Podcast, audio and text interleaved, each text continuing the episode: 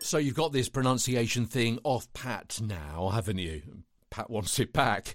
Uh, you, you know how to pronounce the names of various foreign politicians. You know how to pronounce names of new celebrities which have just come into the public consciousness and into news bulletins. Okay, you, you, you, you've got this down to a fine art now. You know how to pronounce various places around the world. Of course you do.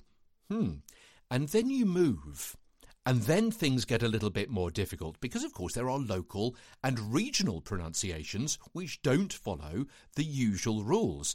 Now, as far as local pronunciations go, any regional TV or radio station should have a written guide, perhaps a, an audio guide as well. So you'll be able to listen to how a word, a local place or a local politician, that how they pronounce their name rather than just kind of guessing or seeing it written down and misunderstanding the written down pronunciation. So we're talking about, you know, unusual names and places in their area and so on. And all of that will reduce the possibility of newbies falling headlong into a pronunciation bear trap and taking the station's credibility with them. Listeners may not know or, or care if you mispronounce the name of a city somewhere else incorrectly, but they will know and care if you pronounce their name or town incorrectly. Let me give you an example. How do you pronounce this city? V I E N N A. V I E N N A. Yes, Vienna, isn't it? Of course it is. And, or is it? Hmm. In Georgia, USA, it's actually pronounced Vienna. Hmm.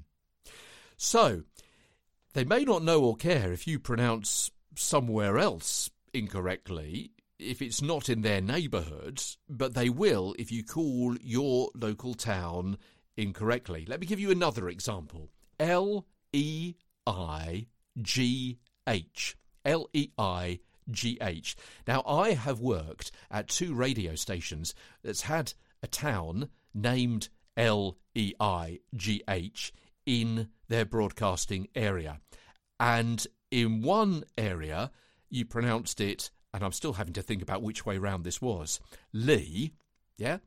And in the next broadcasting area I went to, and another station I worked at, you pronounce that exact same place. No, sorry, the exact same uh, name, but a different place, which was in their area, as Lie.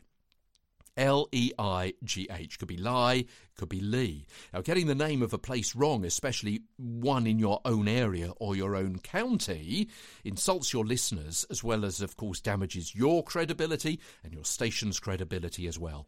Got another couple for you as well. How would you pronounce? And the, the, the, these are these are great. We had Arkansas yesterday for the Americans, um, which the Brits sometimes get wrong. Let's let's turn the tables. Americans. How are you going to pronounce this British place? I've got a couple for you.